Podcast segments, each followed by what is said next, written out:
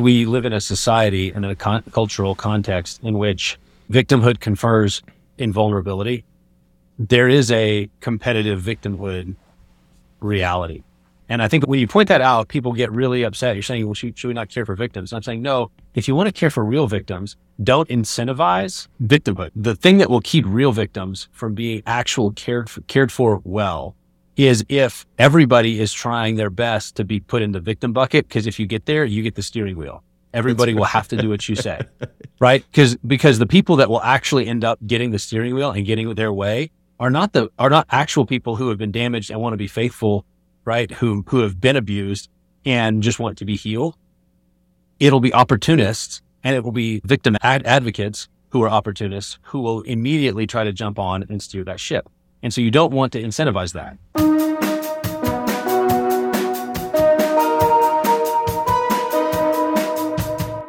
Welcome to the Plain Speech Podcast. I'm Michael Clary. You're going to love this interview that I have for you today with Dr. Joe Rigney, who is a Fellow of Theology at New St. Andrews College in Moscow, Idaho. And Dr. Rigney is also one of the speakers at the King's Domain Conference coming up in April in Cincinnati, Ohio. And the theme of the conference is gendered virtue men and women who take dominion. And it's going to be about helping men and women know what God's design is for sexuality and how they can live it out in their personal life and in their households, marriages, as parents, grandparents, as children. It's going to cover the themes of sexuality as it applies to the household. And the speaker lineup is fantastic. Dr. Rigney will be there. Michael Foster, Toby Sumpter, Shane Morris, and others will be there. So please consider coming to this conference. I would love to see you there, meet you personally. And uh, if you'd like to find out more information, you can go to a website, which is genderedvirtue.com and the cost is really reasonable. We've worked hard to keep the price low, so it's only $119 per person, and that's really good for uh, a, this caliber of speakers that'll be there. So I hope to see you there. Check out the conference, and then in the meantime, enjoy this episode. Thanks for tuning in. I'm excited to have Joe Rigney with me on today's episode of the Plain Speech Podcast. Thanks for being with us, Joe. Hey, glad to be here. Well, to start us off, I have an urgent question that is on everybody's mind that we should get out of the way first. If you were a grandmother who's been invited to her gay grandson's fake wedding to a trans dude, what gift would you bring? Um, jawbone. donkey's donkey's jawbone. There you go. Very good. Very good. I like that. Pro, it's a little or, test of your quick wit. or perhaps 300 foxes and a lighter. That's right. I did an interview yesterday with Toby Sumpter, and I had a yeah. a little goofy question to start off with him too. Um, yeah. But anyway, um, yeah, yeah, So all all joking aside, uh, thanks for being here. Um, I've, I've, so I do want to. I've, I've, got a lot of serious questions I want to ask you. Um, but the I'll start this first one off with a little background. Uh, the reason why I invited you on the podcast um, is I've I've enjoyed your work for years. Followed your writing and um, seen you different places where you've spoken in public. And that's one of the reasons why we wanted to invite you to our conference, King's Domain Conference in April. Theme is gendered virtue, men and women who take dominion. But then uh, in that conversation, I had heard that you have been doing some work on how people can emotionally sabotage leaders. And I have read Edwin Friedman a couple years ago and was that book was very helpful and I was super excited to see that you've been doing work on that. And as I thought about this, it's like leaders are not just senators and CEOs, but really anybody who's responsible for leading other people, including pastors and church leaders and husbands and that sort of thing.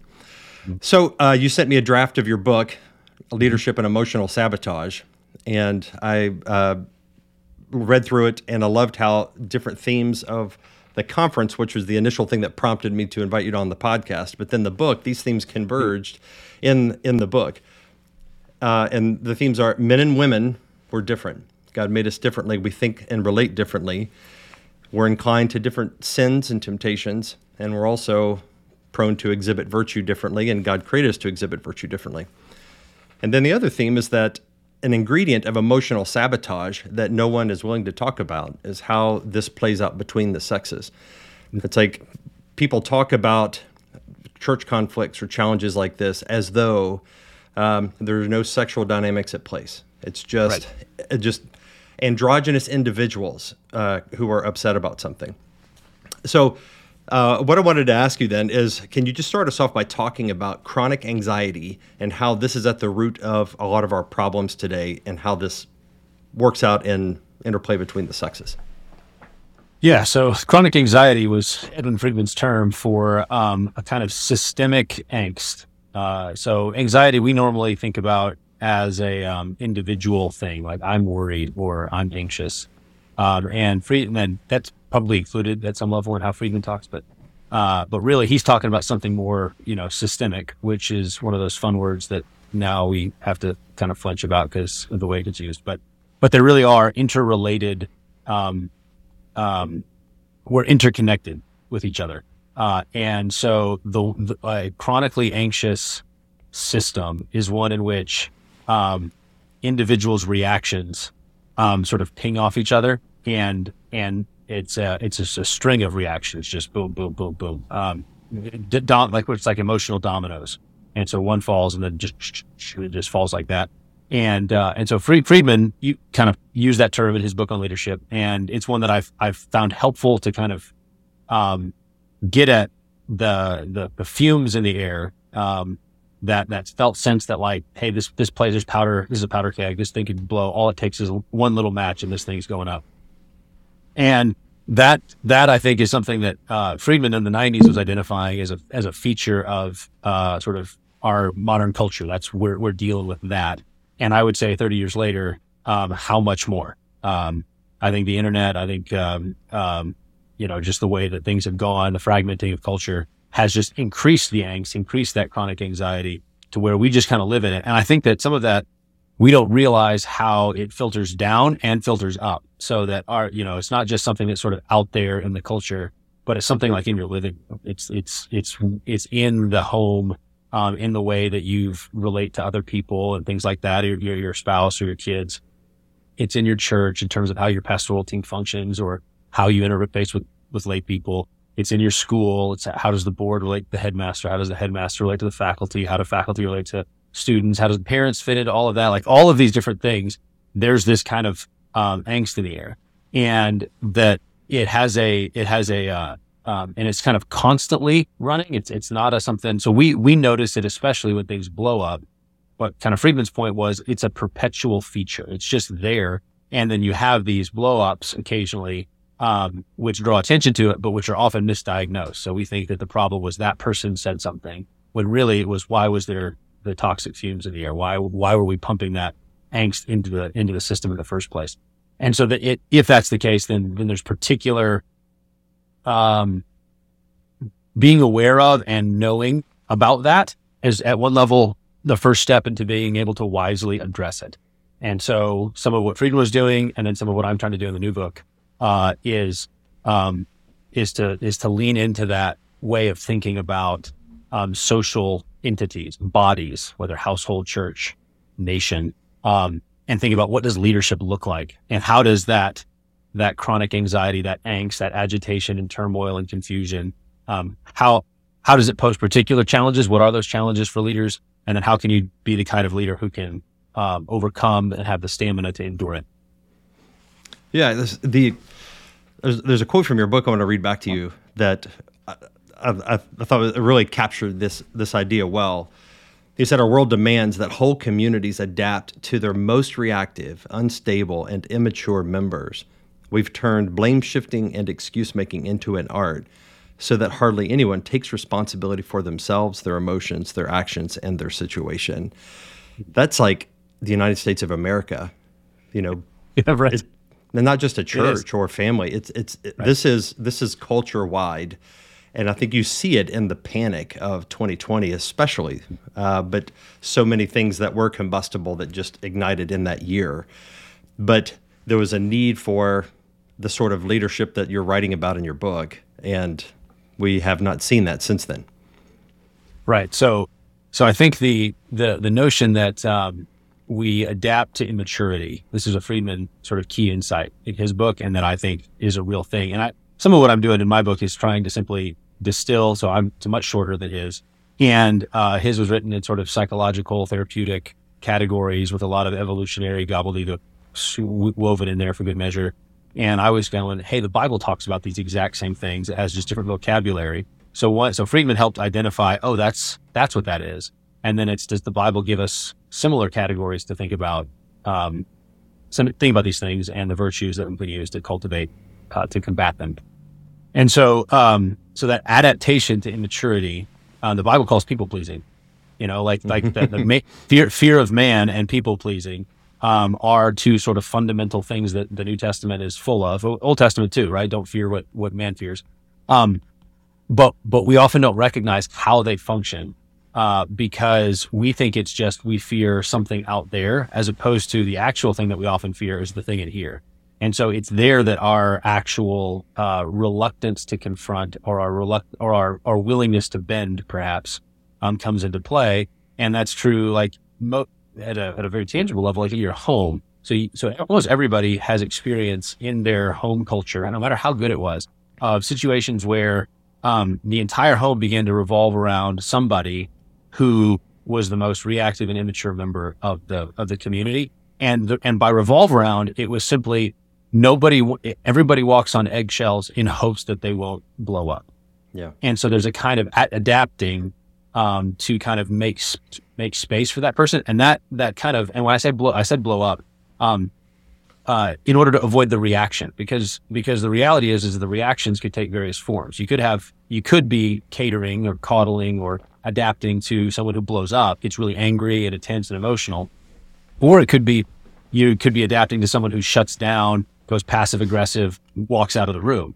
Um, but in either case, it's there's this intense emotional reaction that everybody sort of without even um, formally speaking it begins to operate around.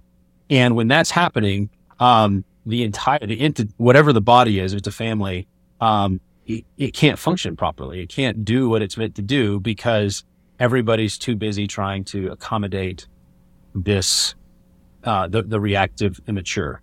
And so the biblical term for this is passions. So when, when we talk about reactivity, um, when we talk about chronic anxiety, the Bible term for that, I think, is passions, um, which it treats as sort of um, something that could be good, uh, that by God's design, we have these emotions, we call them emotions now, um, but these sort of instinctive emotions or intuitive, uh, impulsive emotions. So your anger, um, fear, um, desire, pity, uh, these are all uh, sadness. These are all good examples of passions. And they're just sort of like that knee jerk automatic response you have to something. Well, when that, um, when that's just kind of the, the systems, uh, when that's your body's um, plasma, when that's just what everybody, that's the fumes in the room, then everybody's really concerned. We don't want those to go off. We don't want somebody to blow up and somebody to shut down. And so we, we begin to cater, we begin to um, adapt. Um, and we don't realize, really realize that we're doing it. Um, because we think, and, and, we're, we're prone to like blame somebody. So oftentimes in a situation like that, it's actually, um, because everybody's agreed without ever saying it that we're not going to cause that person to blow up then when somebody decides, you know what, they're just treating me, they're, they're not treating me very nice, and they put their foot down, they, they have some nerve and they say, that's unacceptable. You can't talk to me that way. And they do it very calmly. And then the person blows up. Everybody blames the guy who provoked. Everybody blames the guy who put his yeah. foot down, right? And they try to, and, and all of the pressure is going to be like, hey, you know how he is. You know how she is. Um, and all of the pressure is going to be on you to be the reasonable one. And there's going to be all sorts of excuses made for, um, for the person who's actually steering things. Well, you know, they were just tired. Um, you know, you know how hard they, things have been at work. You know, um, what their what their home life was like. All of all sorts of um, explanations are brought to bear for that person, and you're expected to to um, adapt to it. And this and this then kneecaps leaders. This is what it does. Is it makes um, it makes leaders unable to lead because the moment they try to say, "Hey, we're going this way," and then the reaction happens, they're going to get derailed, not just by the person who blows up, but by all of the reasonable people, reasonable people in the room who are going to put the pressure on to like, hey, can't you be more sensitive? Can't you be right. more um, sympathetic, empathetic? Why, why, why do you have to provoke everybody all the time? Um, couldn't, can't you just um, be loving? Yeah, the uh, the language used in your book is like a social stampede. Yeah. Um, and I'm, I'm assuming that's the same as what Friedman called herding, like right. this herding mentality, yeah. where um, because you have the leaders wanting to stand apart from you know be his own man or be her own woman as the case may be but stand apart have his have a, a calm presence that is not caught up in the hysteria of the moment. And whenever they don't do that this is one of the things that that is really fascinating. Whenever you have a leader that does that is mature they're sober minded as you describe in your book there is a because they don't get involved in the social stampede where everybody starts to accommodating to make peace and friedman calls them peacemongers then then the reaction that you get that the, the leader is seen to be the problem as you said. So it could be that good leadership is the one that is surrounded by people that are freaking out and they are the fact that everybody is freaking out is then used as a bludgeon to accuse the leader of poor leadership. They said right. you're you're being wrong. You're not accommodating us because they define leadership as accommodating everyone because that's what everybody else does, and a leader who stands on their own, has their own mind, and doesn't go along with the crowd. They're accused of bad leadership when actually they're being good leaders. That, right. That's fascinating. Yeah. So, you know, when we think about le- the modern notion of leadership is really this, um, especially when it gets brought up with like s- sort of the idea of servant leadership, which sounds great. How could isn't that what Jesus is? Well, um, not the way that modern people do it. Like G- Jesus knows where he wants to take us. He has a destination yeah. in mind. He's he knows what the body is for. He knows what God's purposes are for uh, His people, and He's going to take us there um, in reliance on His leadership. And and the modern notion is almost the inverse of that, where it's figure out what the people want and help to make that happen. Um, and so the, the divinely ordained, divinely given purpose of the, of the body isn't really taken into account. And because it's not, because it's simply a, you have a leader and, and sort of the, the followers, it's all here. It doesn't have anything to do with direction and, and purpose. Um, then the leader simply for trying to take us somewhere is is to blame when some people don't want to go along and they they throw a big fit about it. Uh, and so a good leader is the one who's going to say, you know what, I've got clarity about what I'm here for and where I want to take this institution, where I want to take this family, where I want to take this church. And when he takes those steps, he should expect sabotage. He should expect that some people are going to go, we don't want to go that way. And in the modern world, we'll leverage that as evidence of you're being a bad leader because you're not listening well. Um, which like, is it possible that you might not be listening well? Sure. But that's something that has to be demonstrated. And the, and the fact that someone simply claims it isn't actually evidence. Um, and maybe, no, I'm, I'm hearing you. I'm disagreeing and saying we're going this way anyway. Um, so I heard it and I'm not doing it. It's, it's the unwillingness to adapt that is the sort of cardinal sin. Um, mm-hmm. and, and because I think people don't really recognize it, it takes a long time for people to recognize that that's actually what's happening. It is the more reasonable, often very soft hearted and good intentioned people who will put the most pressure on, on a, a strong, sober minded, clear leader. They'll, that, that's where that, you know, one of the key things that I'm, I try to get across in the book is that the, the most intense pressure really doesn't come from people out there. It's actually the people closest to you that are the most um, the most difficult thing for a leader to overcome, precisely because they're not the one who's lighting their hair on fire. They're not they're not being reactive in a very obvious way. Mm-hmm. They're being very reasonable, and so resisting them when they're when they're actually so they may be being steered by the reactive people, by the immature people, but they themselves aren't manifestly, you know, making a big stink but they are bringing the pressure. They are channeling that pressure. And that's, that's the more difficult thing for a sober minded leader to, to overcome and to go, well, but wait, is it good? Is it wise if we do this? I can see how it might placate their feelings, but is it actually good for them? Is it good for the body? Um, for us to adapt in this way. Yeah. It, I can um, just imagine how these things play out in churches. I know I've experienced it myself, and I've talked to so many pastors and church leaders, ministry leaders that are in the same boat because we're they experience these dynamics because we're relational beings and mm-hmm. emotions are powerful. And one of the things you said in, in the book was like the greatest pressure comes from those closest to you. You mentioned that a moment ago too. And I think that pastors, especially in churches, they can find themselves being emotionally sabotaged by their churches.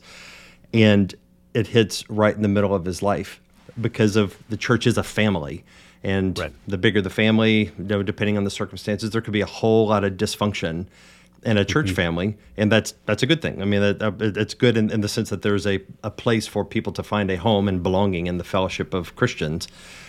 But they bring that dysfunction with them, and they bring their expectations, unhealthy or not, to that church family, and then there there could be, you know, wives talking and how how different different little conversations flow here and there, and people might try to backdoor influence to the pastor by getting in his wife's ear and, right. and then she'll go to her husband like you know i've been hearing from some of my friends and i've got this problem and that you, well, i read you wrote in american reformer uh, a week or two ago mm-hmm. and that, that one paragraph um, i've got to hear it's like i, I just got to read this paragraph i'd love to hear you riff on this because you said in a local church the problem can manifest when there's a repeated pattern of all male elder meetings in which a difficult decision is made that draws clear lines and then after the elders have gone home and talked to their wives, the email and texts start flying. Brothers, I've been praying about it, and I think we need to reconsider our decision. like I read that, I was yeah. like, I have experienced that very thing so many times. Right. Yes. Right. And so I think people, so, so certain people hear that and go, "What you're saying that wives shouldn't have any influence? Uh, you know, you don't want women to have any influence." It's like, no, I just want them to have godly influence. So the issue isn't um, that that a pastor's wife might not see, might see something, and therefore she could pass it along to her husband, who can factor it into to leading a church. Right? I've had that happen plenty of times where my wife has been alert to things, and even her friends have been alert to things. So she's been a sort of a channel of information. So the the influence thing is a good thing. One of the things I I you know do in the book is to say the head and body relationship, um, whether in marriage or in the church, is one in which the head is taking initiative and and leading with presence and words and deeds, setting the agenda, setting the tempo. But there is a feedback mechanism that God intends for us to use. The body is a source of wisdom and insight by His design, and so a godly wife is a good counselor for her husband. You know, just and and so it's not it's not that that's bad itself, but it's also the case that it can easily go wrong, especially in this kind of angsty environment um, because it channels because it is a it is a amplifier. It's an amplifier of the angst, and so um, when it in that in that scenario, it's not um, you know it was I carefully chose the words because it wasn't um, the the actual thing that's happening, which is why a wife who got angsty about a clear decision that was going to cause some emotional turmoil, which women often are very sensitive to. Um, it's that's getting channeled to her husband, and then it, but it's being uh, sublimated or, or it's being sort of driven underground in the name of I've been praying about it, right? And right. so it's the it's it's the way that it's not open. This is not an open discussion of hey, you know, my wife made a good point whenever I told her about it. She said that this this could be the result. Do we want to factor that in? That would be open con- conversation, and it would be about whether or not this is a wise or good decision. Okay. What we're talking about is there was emotional angst channeled, and now we're bringing pressure to reconsider, mm-hmm. um, and and sort of covering it over with God. And it was a, it's a repeated pattern. It's, it's, sort of this is the way that things go. Is the sidebar, and that, and that could be true with the with the wives. It's also true though of, of um, um, you know, if you have a larger elder council, um, people are familiar with this phenomenon where in the in the actual decision making room, when you're actually having the discussion, um, nobody says anything, nobody objects, Nobody makes a case.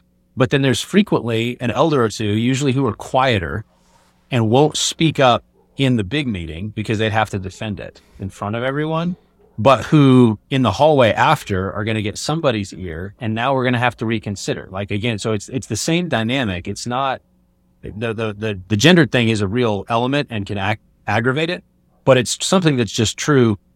And the common thread is this is, um, it's subtle and it's driven by emotional pressure more than it's driven by what is true, what is good, what is wise. That sort of discussion, everybody should have patience for all day long. That's what leaders do is debate what's true, what's good, and what's wise for us to do.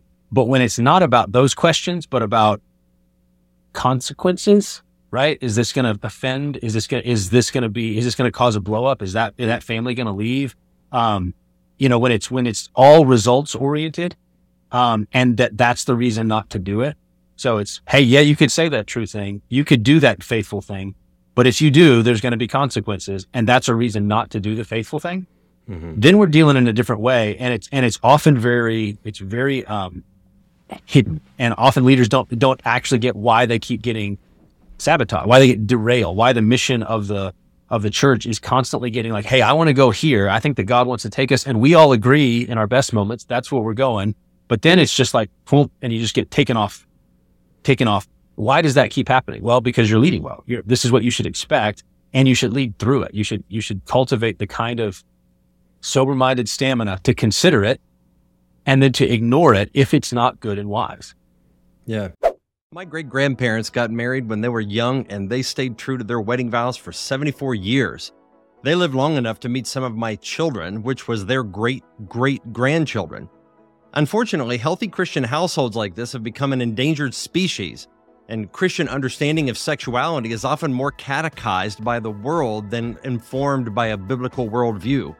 And so, as a result, we have increasing numbers of Christians who lack a proper understanding of masculinity, femininity, and the beauty of God's good design. And so, Christians who want to obey God's design for sexuality still need guidance from faithful leaders. To address this need, King's Domain Ministries in Cincinnati, Ohio has invited an incredible lineup of speakers to our annual conference. This year, the theme is called Gendered Virtue Men and Women Who Take Dominion. The lineup of speakers includes Michael Foster, Joe Rigney, Toby Sumpter, Shane Morris, and others. And our desire is to help men and women know why God created the sexes the way He did, how we can live virtuously and harmoniously with each other, and how all of this is for God's glory and our good. I'm confident that everybody who attends this conference will leave with three things other than the sweet t shirt and the other swag that we'll give you. Number one, a biblical blueprint for establishing Christian households that last for generations. Number two, practical application for men and women from experienced ministers of the gospel. And number three, tangible steps that you can take to move forward in your specific situation. This conference is intended for men and women, single or married, or whether or not you have children you will certainly benefit from the teaching and fellowship that you will experience at this conference. I would love to have you here and I'd love to meet you personally. We've done everything we can to keep the cost low, so it's only $129 per person. If you want to find out more information and register, just go to genderedvirtue.com. I look forward to seeing you there.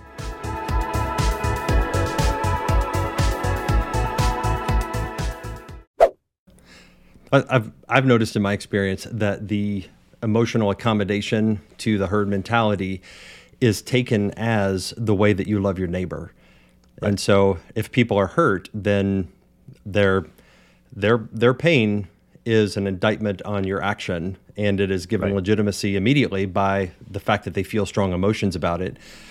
And so if that is extrapolated over, you know, a, a significant number of people, then it's like, hey, this thing that you did was the dreaded hurtful action mm-hmm. and because people are hurt then it must have been wrong and you were insensitive and you shouldn't have done that you might even be abusive and a yeah. narcissist you know and all the accusations accumulate when when really it's what isn't acknowledged is that we're we're just letting people's emotions drive how we think and right. we're not principled of course you I, I think it is good and wise to at least have an awareness. Okay, this this decision is going to be painful. We want to prepare for the fallout of this difficult decision.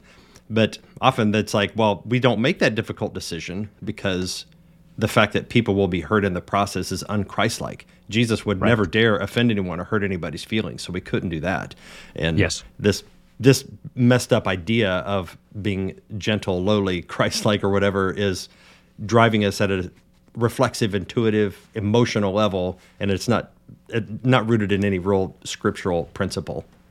Right, and and because we live in a society and in a con- cultural context in which um, victimhood confers invulnerability, um, there is a competitive victimhood reality, and And I think when people, when you point that out, people get really upset. You're saying, well, should, should we not care for victims? And I'm saying, no, if you want to care for real victims, don't incentivize um, victimhood, right? Don't, don't make it the sort of thing where uh, you don't, the thing that will keep real victims from being actual cared for, cared for well is if everybody is trying their best to be put in the victim bucket. Cause if you get there, you get the steering wheel. Everybody will have to do what you say, right? Because because the people that will actually end up getting the steering wheel and getting their way are not the are not actual people who have been damaged and want to be faithful, right? Who who have been abused and just want to be healed.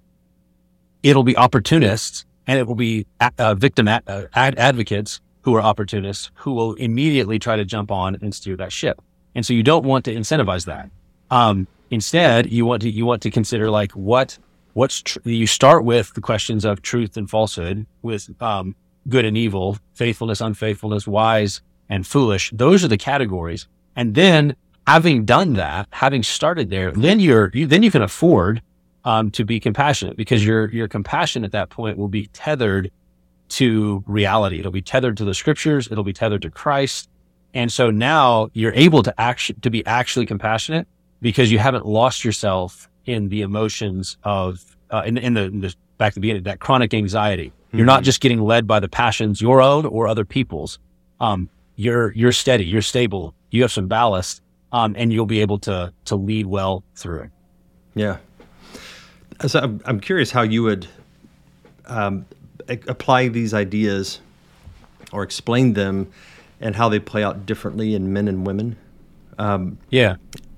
I've heard you say something recently that summarized a problem I've seen many times in ministry, um, and that is th- there was a there was a line that you said on Josh Dawes' podcast, right. and I, I want to build up to it here, but pastors will be direct and bold when confronting a man sin. like, hey, man up, get your act together, because men can talk to each other in a very direct and confrontational way, and that's that's normal discourse for men. But because we don't, if, if you have a godly, virtuous man, he does not want to speak to a woman as though she's a man. There's going to be a gentleness, a kindness, a, an extra degree of tenderness that he'll he'll use in his communication with her because he is a godly man that wants to honor her femininity as a woman.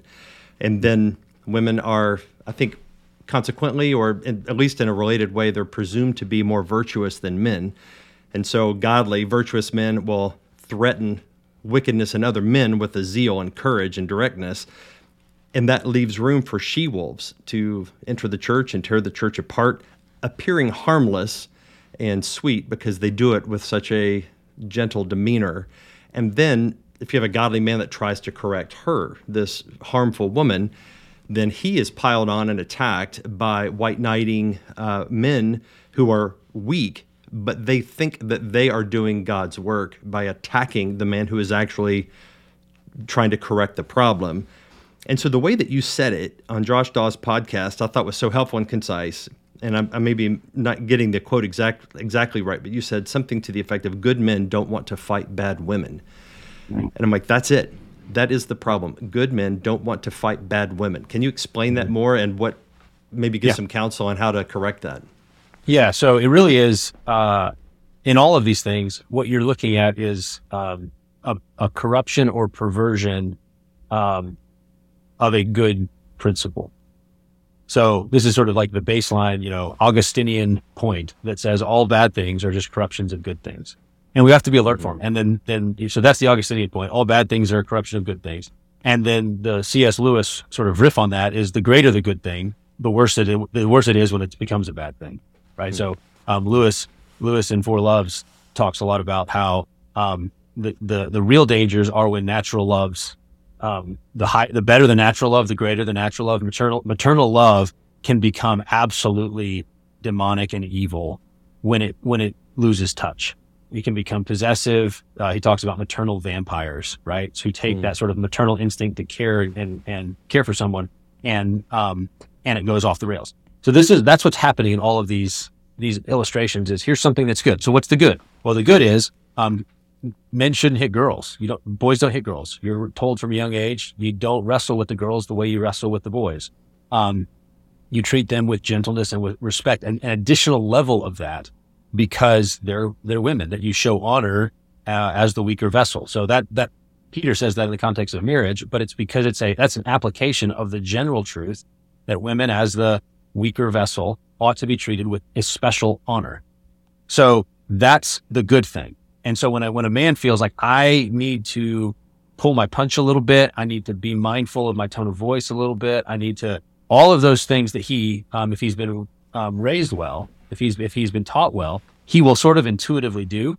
Um, all of that's to the good, but it also then opens up a particular weakness. Is that if you want to sort of if the devil wants to smuggle in um, all kinds of falsehood in a context that has really owned that principle, then using women as the as the vehicle will be the easy path of least resistance. Because a guy will say hey no that's just wrong. I'm not that's that's just false to a guy in a direct way.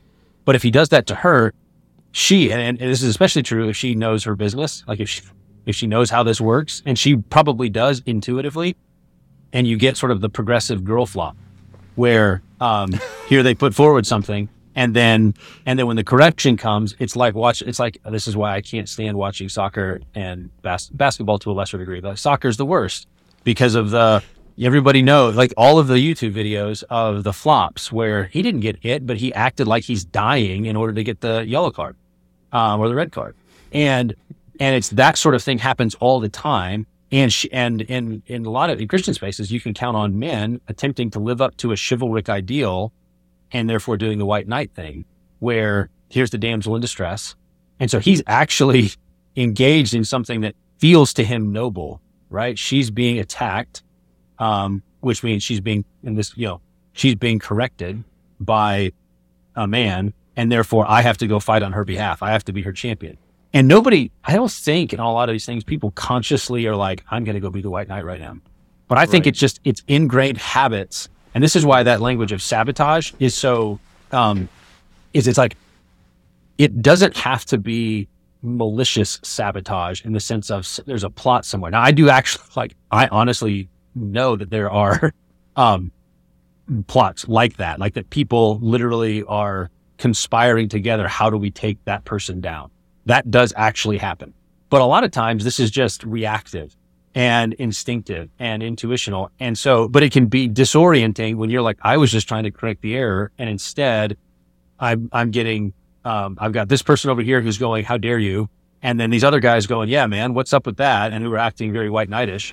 And, and so what, what godly leaders end up trying to do is figure out how do I avoid that conflict? How do I not how do I how do I stay out of it? And now we're back to that first thing you, we talked about, which is accommodating the most immature and reactive. And the immature yeah. and reactive here are both, say, the women who are, you know, channeling false teaching or, or themselves teaching false teaching, or the white knight men who are just reacting to damsel in distress. And now we're accommodating. So just hope that it doesn't come to your church. Just hope that you can sort of steer clear of it. Avoid avoidance, avoidance, avoidance, which effectively ends up meaning abdication. And this is, I think, in terms of you know the the book that's coming out, which doesn't get as much into uh, some of the the gender dynamics of it. They're sort of like uh, latent in there, I guess. You can you can see it uh, once you know what to look for. Um, mm-hmm. But but I'm I'm trying to get at just in general um, when when this thing is is uh, is operating, um, the temptation to abdicate will be strong, and this is sort of the cardinal. This is the first sin of masculinity. This is Adam in the garden letting the devil tempt his wife while he's standing there. It's Aaron at the golden calf being overwhelmed by the distress of the people and they're saying, give me your gold. It's Saul with the, you know, after the Amalekites when the people are apparently, I mean, we want to keep the best of the flocks and sacrifice them to the Lord and you should keep alive the king. And he listens, he fears the people. That's that fun. That's the fundamental, that's the first temptation. But where that temptation always leads if you succumb there, if you fail to take responsibility at that first stage, then it eventually leads to the high handed rebellion. Eventually, you're going to be doing the great evil because you're going to choose this person's feelings over God. And then you're going to blame them for it. Whenever, whenever everything finally comes clear and you're going to, and now everybody sees the, the devastation and they go, they look at you and say, how'd this happen? You're going to go, well, the, the woman you gave me, right? Yeah. You know the people, how their hearts are always set on evil. You know how hard it is to be a pastor. Um, I feared the people and listened to their voice. That's, that's, that's what, um, Adamic masculinity does. It, it abdicates, it commits, it commits rebellion, and then it blames the body that led it that way. And this is, this is what the problem. This is fundamentally in homes and churches in the world. That pattern is the thing that we have to break. Yeah. Well, the, the faithful pastor, faithful leader will often be the one who is choosing to say the thing that triggers the emotional dominoes to fall. Right. And I do think that I'd love to hear your thoughts on this. Correct me if I'm wrong, but it, it, it at the very least, it how the dominoes fall or what might be the trigger points will be different for men and women. Um, but women are more emotional on the whole in the aggregate, mm-hmm. and so there's a it, there's a, a desire to cater to um, the sensibilities of women, and that leaves them under discipled because right. this things that are more prone, like temptations or sin patterns that are more prone to women, you know, are going to be more volatile issues to address. Um, and it's a lot easier to just hammer on the men and do it in such a way that the women feel like, hey, I'm, I'm protecting you from this bad man in your life, bad husband, bad boss, or whatever, the toxic men, when really there are issues in her life, in the lives of women in general, that it's like, I'm, I'm not going to venture there because if I do, mm-hmm. you might get upset. And you may call me the dreaded names. And you you actually said this in one point of the book. It's like be prepared to be called names. You might be you need to be prepared. It's like they may if you're a faithful pastor they might call you a sexist or a misogynist right. or some other dreaded label that that causes people to just you know panic and and run for the hills and and i think that what that does is that leaves a, a, maturity gap or at least a discipleship gap where women's women's particular temptations are not seen or addressed because we're afraid of the reaction we might get.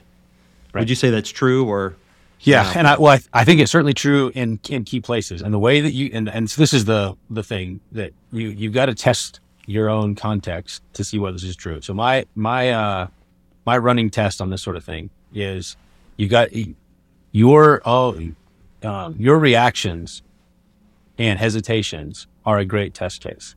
So the the hypothetical is, um, you uh, you're preaching on marriage, and you're you've got multiple pastors uh, in your church who sometimes preach, and so you're all you're divvying up the preaching assignment. And one week the sermon is going to be husbands love your wife like Christ loved the church, and you're going and something that's going to be from Ephesians five, and then the next week is going to be from First Peter three, and the message is going to be um, wives submit like Sarah, who obeyed Abraham, calling him Lord. And now, and and you and your fellow pastors are trying to sort out who gets to preach which one. Hot potato. You you, right. you take and, this one. Yeah, and so at that point, if you feel something rise up in your throat that says, "I know which one I don't want," I know which sermon I don't want to preach, then that's a sign that, like, okay, you're you're, you're you know something. What? Is, and then you need to interrogate that. What do you know? Is it because, and there's a way in which it, it could be uh, simply the good form of what we're talking about. Like, oh, it, it will take more effort on my part to show honor to the women of my congregation as the weaker vessels in order to explain that. And that would be a good thing. But as a pastor, you ought to lean into that. Like, who better to do that? Who better to model how to carefully, patiently, um, and forthrightly um, address the this duty that God gives to wives? Is don't you want, isn't that what, isn't that why you got into ministry? That aren't you needed there? So if you go, oh, I know which one will be tougher and you go, and that's the one I need to do. Great. Congratulations. That's, that's exactly right. But if you go, oh, I know which one I don't want because you know that when you preach the husbands love your wife sermon, you're going to be preaching, you'll preach it straight down the middle and you'll unload and you'll be able to speak directly and, and not even in the mean way, not even in like the angry, like you guys all suck kind of way, like that, that I think more and more folks, yeah, more more and more guys realize that that ain't exactly the best way. That men actually do need some encouragement and not just a, a hammer on top of their heads. But like, guys, you, I know it's hard, but do it. Um, but you'll be able to preach it directly, and that you realize if I do the other one, I'm going to have to. It's going to, there going to be acres of footnotes in that sermon. There are going to be qualifications up and down the line of, well, now I know when, it, when I say this, I don't mean this and this and this and this and this, and then you just qualify the whole thing to death. Why are you doing that? And it's because intuitively you know that if you don't, you're going to, you're going to get emails. or you at least think you do. And this is, I think, one of the things that a number of pastors underestimate is that if they actually would just go for it, if they would just say, Hey, wives, I know it's scary to obey a fallible man. It was scary for um, Sarah to do it. That's why she's commended as an example of courage in the Bible. She didn't fear anything that was frightening because she hoped in God. And so I want to say to all you ladies in here, I know that your husband's fallible and it's scary to follow him, but God says, obey your husband, treat him, orient to him as, as Lord, as someone worthy of honor and respect. You're the lady. He's the Lord. Orient him that way, hope in God and do that. And if you just preach that straight down the middle, I think a lot of pastors would be surprised by the number of emails they would get from godly women in their church going, thank you. Yes. Thank you. Because oftentimes those godly women are, are seeing the same thing you are in mm-hmm. other, in the, in, in the uh, loud women, in the ones who are resenting their, who resent their husbands and tear down their house and are noisy and dripping faucets. They see it all and they're like, I wish I, they, what they, what do they want? At some level, they want some backup. Yes. Like they, they need, they want to hear their shepherd go, Hey, that kind of conduct in this flock is unacceptable because this is God's flock. And they would actually welcome it, receive it. And you would be like, Oh, oh, wow. You mean if I actually do what God says, if I actually preach what the Bible says, God blesses it. Um, and, and, and you still may get the, well, you know, you didn't, you didn't acknowledge this difficult situation in your sermon. You didn't, you know, and, and they knew, and they they get on you for that, or it was you said it in a kind of mean way, um, you may still get some of that, but that's just part of it. That's like yeah. welcome to welcome to Earth. This is this is ministry. Um, don't don't abdicate. What you can't do is try to outsource your responsibility for half of your flock to who? Women's ministries? yeah, right. Yeah, like like that's and that's honestly what a lot of guys want to do is they like I did in the article the other day, like the call Rosaria option. Like they want to just say, I don't know how to address this female teacher, but but the actual the actual danger here is is not first from like the more overt overt stuff, but it's it's outsourcing theological discipleship of women to um, women. Period.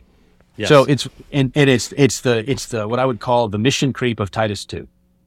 Yeah. Um, so Titus two, right? Older women should teach the younger women, and that and it is an interesting thing that in that passage that where Paul is sort of setting out how discipleship in this in the church should work to Titus.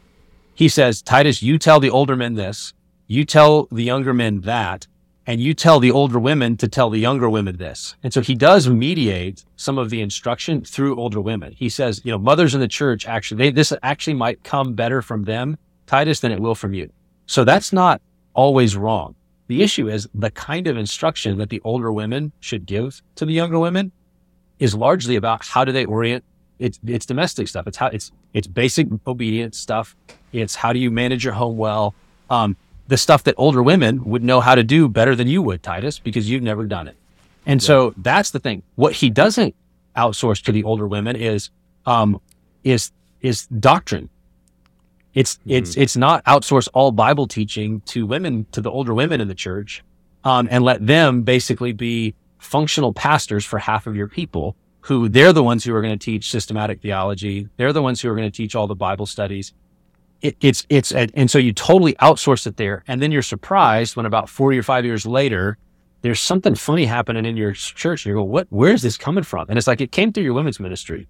You left that gate open and women are ill suited for the doctrinal guardianship task in general. It's a, it's an unusual woman who really does have that kind of doctrinal bent.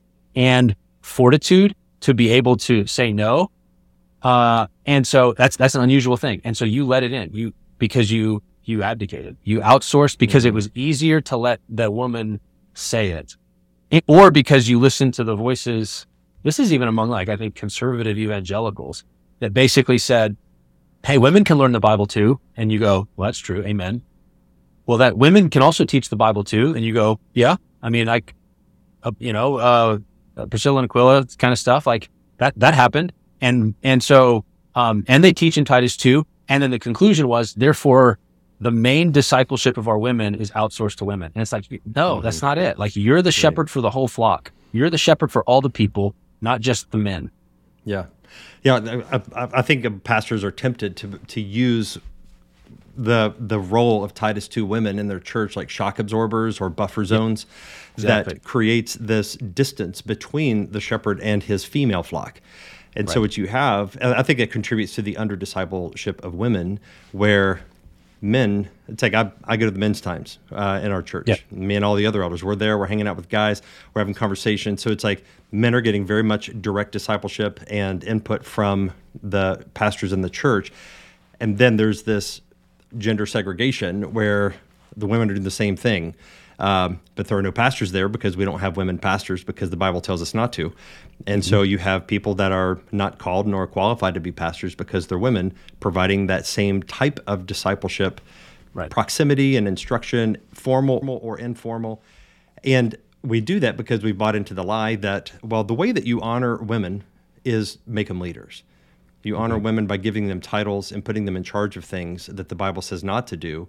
And rather than seeing the way Bible, the Bible teaches it, which is that actually dishonors women because that dishonors the thing God made her for, right. uh, and the way that she is meant to relate and learn. It, um, it, it, it inverts God's design, and that it puts women in danger. So they're they're under discipled in one sense, and in another sense, you have women that are being put in harm's way that shouldn't be there, thinking that I'm doing what my pastor told me to do, so I'm following the lead of my pastors if they weren't the ones clamoring for it, but they were just responding mm-hmm. to the pastor telling them, hey, this is what churches are supposed to do. We need to have women teach systematic theology, and then some other women will teach hermeneutics to the women, and they're they're they're subjecting them to shepherding type of ministry that isn't really appropriate, and so right. the women get their the vast majority of their spiritual input from their church is on Sunday morning. And in that 40 minute, 45 minute sermon, that's most of what she's going to get. And that's, I'll give you one example yeah. of this. Um, in our church, we, uh, we, we started a women's Bible study. And um, so I'm teaching it. My wife and I are, you know, she, we're facilitating mm-hmm. it together, but I'm the one that is teaching it, which my wife is pretty shy. She doesn't want to teach. So basically, it's like right. she uh, she just comes with me and you know is, is helpful yeah. with hospitality and so on. But um, I, you you do get some strange reactions when it's like, yeah, I'm going to lead a women's Bible study, and people are like, hmm. Mm-hmm. That's unusual. Uh, mm-hmm. What a novel idea. Why, why are you doing it that way? And it, it is. It, I haven't heard this directly, but I suspect that there's at least a temptation to feel as though, why does he not trust us? Um, right. It's like exactly. he's got to be in the room and he's got to, he's got to keep an eye on us. He doesn't trust us. And I'm like, no, it's like I'm here because I love you and I want to, yeah, I, I, I, want to impart to you what what the scriptures say the same way I would with men, but do it in an environment that is uh, just for women, so we can address things in a unique way. Um, yeah. But that my heart breaks for women in churches because I don't think they're getting pastoral care that God right. would want them to have. Right. Yes, I think, and I think that's right. And the and the what you mentioned there about, hey, don't you trust us, is or um, or you don't value us, or whatever that becomes, becomes sort of that underlying angst that's just floating in the system, waiting for an opportunity to erupt. Um, because because that because basically it festers, and if it's not gladly embraced as this is actually our pastors trying to care for us, if it's not if it's not regarded that way, but is framed as a sort of um, de- demeaning uh, of women or or something like that, then it festers and eventually eventually it's going to erupt. And everybody will go up, how did this happen? Well, you, you didn't address it. So it's, it's it is a it is a perennial uh, sort of issue, and it's and in our modern cult context, it is where um, a lot of the a lot of the fight is. Doesn't matter what denomination you're in. There's a for, there's a form of this on the table um, that has to be um, addressed, and the pre then the prerequisite for all of these things is a kind of steady sober mindedness. So that that virtue of sober mindedness as a qualification is, mm. um, it's different. Like it's not just be stubborn and be, it, there's there's so many different ways to go wrong, but it's like the only way to go right is to start with I am not drunk on my passions or other people's passions, right? I'm sober and therefore can I can't hear um, um, feedback, negative feedback, critical feedback, and not and not get real defensive and feel like I've got to like, I can be curious. I can ask questions and say, okay, so you feel that way. Help me understand a little bit better where you're coming from because it's not cooking yet. You think because I said this in the sermon that therefore I don't what again? You know, like you, you can act mm-hmm. because you're under control, because God is your anchor. The criticism isn't debilitating and it's not something that you have to worry about. You don't have to panic about your reputation because you're trusting in God. You want to pre-please him and therefore you're actually able to listen well. Um, you're actually able to like, um, do it because you're not, um, this is the tethered piece, right? You're not tethered to their emotional response to you. You're not, yeah th- th- their disapproval or unhappiness isn't debilitating. Why? Because you believe in the doctrine of justification by faith alone. You believe that God approves you in Christ, and that's your fund- that's your first qualification. So now it's just, man, who's sufficient for these things? God's making me sufficient, and I can lead through this. Yeah, yeah. It, as you're as you're talking about that, I I can imagine the way that we a lot of people read leadership books or think about leadership. They think here is the fix, the solution. Um, right. So if I'm in a rough leadership environment, I want to read Dr. Rigney's book, and and then things will get get much better because I want to be a sober minded leader, and then everything will be calm. And I, I think what I would just want to point out is just like if you are the kind of leader that is sober minded and leads the way that God would have you lead, there is a good chance it'll get worse. And right. the fact that it gets worse means you're over the target and because you're over the target, that's where the real work of shepherding and discipleship can begin, because you're able to use their reactivity as an entry point into whatever problem it is that they're dealing with that they need to address with the tools of Scripture. And you can be the shepherd that leads them there. Yes. But it's so tempting to panic along with them and do what the world does, which is right. I'm so sorry. I was wrong. Please forgive me. Um, do I need to make a public statement? Let me apologize in front of these people here. Let me donate money to your organization and just and freak out to all, all to keep the pressure off. But even that doesn't work. That's right. only a temporary reprieve. But you've now incentivized exactly. the sorts of behavior that'll make it worse the next time. And then, well, last time this is what we had to do, and and he caved, and so we'll do it again. So at some point, you've got to have the marbles to say, I'm not going to do this, but to be sober minded about it, not stubborn minded yes. about it. Right. Yeah, exactly. Well, I think that's the, the, the key thing again about sober mindedness there is it allows for course correction, right? You yeah. can actually like, so you ought, you ought to be the most, so I, earlier I was kind of taking a shot at the reasonable people because they're often the ones who are trying to negotiate apologies. You said something, somebody got hurt and therefore you get in a room and now the expectation is, is that both of you are going to leave having apologized for something. And if and if right. and if and and and so um, okay, they're willing to admit that yeah, they shouldn't have screamed in the in the congregational meeting. That was that was a little too much. They were just they just cared that much, and so that's why they screamed. Now, can you also admit that you shouldn't have said what you said, or that you were harsh? And if you go, but I wasn't harsh, I, so no, I'm not going to apologize. Well, why aren't you being a Christian? You, are you saying you're right. sinless? Like, no, I'm not saying I'm sinless, but I am so saying proud, I have. I arrogant. Yeah, I walked in integrity. And so reasonable people in that sense try to negotiate the apologies. But there is a way in which you ought to be the most reasonable person in the room. If someone comes to you with an open Bible, then you're like, I got an open mind. If someone comes to you with new information, well, I can soberly consider it and factor it in and realize, you know what? I made a decision based on partial information. It was mistaken. I now know more of this situation and we need to course correct. And that's, and you go, and that's not like, a, oh, how are we going to manage the fallout or what, what's going to happen? It's like, this is just leadership. Don't, don't panic about having to not, you weren't God, you didn't know everything. And so you made, uh, you know, a decision based on partial information. Welcome to earth. Like that's fine. Lead through it. What, the, what people are hungry for is that kind of steadiness. It's what your wife wants. It's what your kids wants. Is what your church wants. It's what your school wants. It's what the nation wants. For goodness sake, is like, yeah. is can we can we just have some steadiness? Somebody who goes, I don't, I'm not omnicompetent. I don't know everything there are questions I don't have the answer to about how the future is going to go. But I know God, I'm planted on the rock, and I can press on. I can lead through this um, because He's going to lead and guide, and I know I know His word, and so that that's what that's what the, the the desire is, the need is, is that kind of clarity, that kind of steadiness, that kind of readiness to act. Um, that's not going to pass the buck, but is going to actually take responsibility and it is attracted. And the thing it will do is if you're in a if you're in an institution or an organization where it's already a little bit wonky, then you sobering up will make it worse in the short term. Because what you're going to do is what you what your institution is doing is it has long term it's settling for long term chronic pain rather than go through acute pain of dealing with it. And so when you take a stand, when you get clarity and you lead ahead, you should expect the sabotage and it will actually erupt because you're trying to bring the acute pain in order to address the actual issue.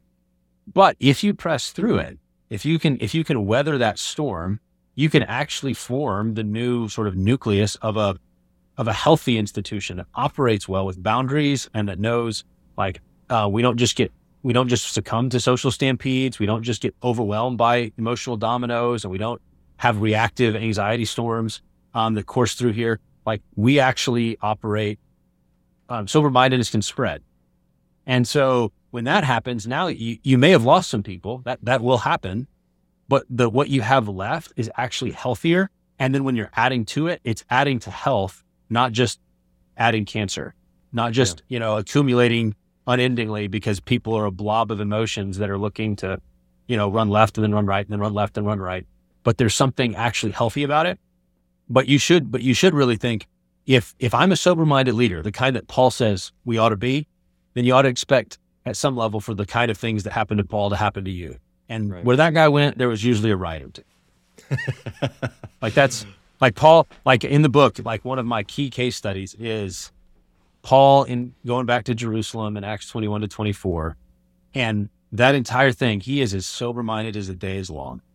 And everybody else is losing their ever loving minds. And yeah. Eh, like the, the government doesn't know what to do. His accusers don't know what to do.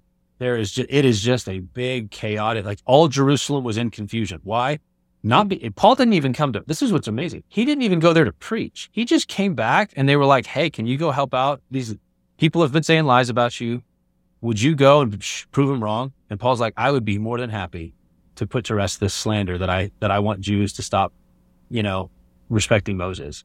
So yeah, I'll go to the temple and do it. And it's like, he's just going there to like try to quell this. And then kaboom, the whole thing blows up. And Paul's like, that's about what I expected. Can I have the mic? I, I would like to preach now, right? Like he, like the mob gathers and he's like, I think this is a great opportunity to give my testimony and I will do so right now.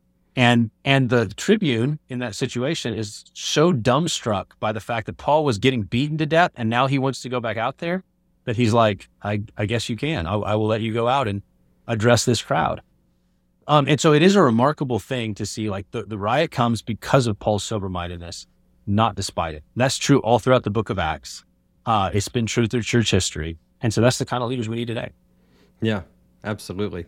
And that's not the sort of thing you're going to put on your brochure, raising funds for church planning.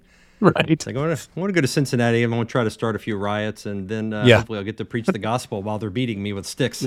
that's right. That's right. Yeah, I've, I've thought of this so many times. Like I'll catch a news story or something like this about things happening in the world or politics, and I'll just think, are there any grown-ups Repeat. Are there is there anybody who is and to use your language like are there any sober minded, just steady people that aren't caught up in the frenzy, and that I mean there's a place for anger, there's a place for outrage, but but to not be driven by it, uh, but right. but for to let that just inform kind of your. Mm-hmm be aware of you know how you're emotionally reacting to injustice around you and you know that i think that, that there's a good place for that but it seemed like there's just this the outrage is that is the the the cruise control is set at outrage, um, right? And there's no yes. Uh, passions drive the it, show like that. We li- we live in a culture yeah. where passions run everything, and it's not that emotions are bad; it's that they're good, but they have to be governed. God intended He governs us, our our intellect, our will, and then we govern our passions, those instincts. We got to and we have to learn to bring them to heel, to shepherd them um, because we really do want to feel deeply. We, we like it's good to be outraged by the things that God. We had a, a we should have before things. We should weep with those who. Our emotions really are important, but in, in fact, they're so important that they cannot be allowed to run the show. That's how important they are. You don't put them yeah. in charge, and you don't put them in yeah. charge of you, and you don't put them in. You don't put other people's emotion in charge of you. Right. That's the yeah. that's the, the the trap and the trick is you can't let yours or other people's be the guiding light and everything in our culture says no feelings run. Fe- feelings must be validated, encouraged, Um, that's your most authentic self. That's that's what you have to follow. Follow your heart. Follow other people's heart. Follow other people's hurt feelings. And and what what we need is no, that's not what God wants. There's a better way. Um, and if we do it, it's actually beautiful, wonderful, life giving. Um, it actually is a shelter and a protection for other people to to have leaders that aren't like um one of the ways that uh, our um, the publisher said, you know, part of what we're trying to get at with this book uh, is you want to be the sort of leader that when the crisis happens and you're not there, when you walk in the room, everybody goes, "Oh, thank God." Yeah. Right. Like that when like when everything every everything's been lit on fire. Every, it's, it's a crisis and everything. But you want to be the sort of leader that when you walk in the room, everybody breathes a sigh of relief. Like, okay.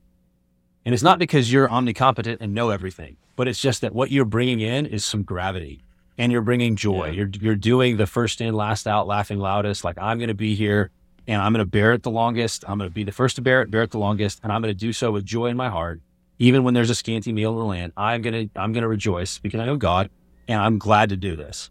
And everybody goes, "Oh, thank God." That's the kind of mm. leader you want to be, not the sort of leader who they go, "We've got to get this fixed before he shows up," because if he does, it, you know, like you don't want to yeah. be the guy who brings more um, angst into the room, who just brings your own you know, uh, insecurities, your own fears, uh, your own defensiveness and reactivity into the room, and it's just gonna you're you're just gonna be another big thunderclap into the big storm. Um, don't be that.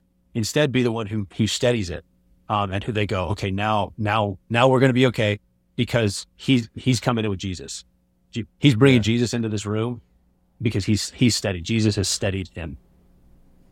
Yeah, I love that. May God give us more leaders like that, man. Amen. so so important. Uh, man, I, I could talk about this for another hour, but we oughta we oughta wrap it up here for the sake of time. Yeah. Um. So, do you have any final comments or um anything that you wanted to hit on that you you know forgot about but would like address here at the end? Yeah. Yeah. I think uh, probably the only thing is is it has to start with your own um Everybody wants to save the world. No one wants to help mom with the dishes. It starts in your house. It starts in your own. Um, you know, and this is a is a convicting thing for me when I think about like um, the most important leadership I exercise every day uh, or in my life is the one with the four other people who live in my house, my wife my three boys. That's where it is, and that's that's where I want my bulk of you know my first prayers. What I want to be there. My first responsibility. I want to be there, and so um, if you're if you're a leader and you're thinking, where do I start? It's like start there. That's the fundamental qualification for all leadership is um, can you manage your household well and lead there? Um, and then work and work out from there. Learn from I learn by uh, all the different places where I have to lead, but I want to apply it sort of from the inside out. Right? That's that that's where that's where again start from the inner circles and work its way out. Trust God to um, to bless it in every step along the way. Fantastic. Well, brother, um, do you have any um, any books to promote, or where can we find you? What what uh, yeah. What, what are some follow up ways to follow up uh, after this? And yeah, put them in the show notes too. For sure. Um, well, so about I don't know eight or nine months ago, I had a book come out called Courage: How the Go- Gospel Creates Christian Fortitude. So that one's been out for for a bit, um, and it's relevant to some of the things uh, that we're talking about, um, and will probably be, I think, uh, sort of the, some of the stuff I'll talk about at the conference in April. Um, so if if that um, appeals to you, uh, then uh, leadership and emotional sabotage is available for pre-order right now at emotionalsabotage.com. Uh, and so you can go there and uh, and pre-order that. I think it ships starts shipping in about a month in, in uh, March. And uh, and I think one offer that the publishers put together is if you buy five copies for your team or for your pastoral team or your or your school board or whatever it is, that we can set up a private Q and A with me uh, after you've read the book uh, to kind of debrief, talk, applied, do some Q and A. Um, and so if that has appeal, then buy a bunch of them and, and, uh, and we'll make that, we'll make that happen. But I'm, I'm excited about the book. It is the sort of, it's, uh, it's a small book. It's a short book. It's a, real, I, I read it, did the audiobook yesterday. Uh, and it took me about three and a half hours to read the whole thing. So when you think about, man, that there's years, there's years that went into those three and a half hours. Do you know what I mean?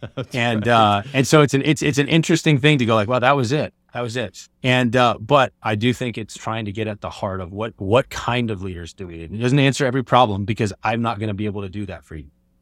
But I'm hopeful that by drawing attention to the way that leadership works what's needed, uh, what the challenges are, and the particular pressures that that God will work it in in your own in whatever situation you're facing. Yeah. One thing I appreciated about the book, just like I, you sent me a copy, and I uh, was able to read, uh, I guess, a, a late draft of it. But yeah, you you you have a good economy of words um, and good labels. Uh, a lot of times, we there are ideas or things that phenomena that we experience or, or observe, mm. but sometimes we just need a label that captures it. And so, White Knight is a good example. And I, I wrote I wrote down several today as you were talking.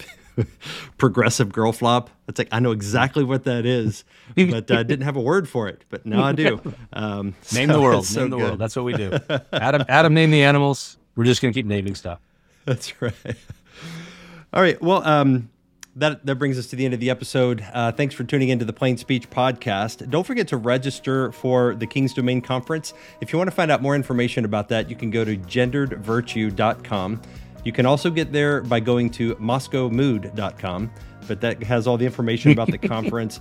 And uh, Joe will be one of our keynote speakers, and uh, you're gonna you're you're gonna love it. Uh, I, I, talked to Toby Sumpter, and we've we've mapped out his his content. So I'm I'm super excited about what we've got in store yeah. for you. This will be very encouraging and edifying to you.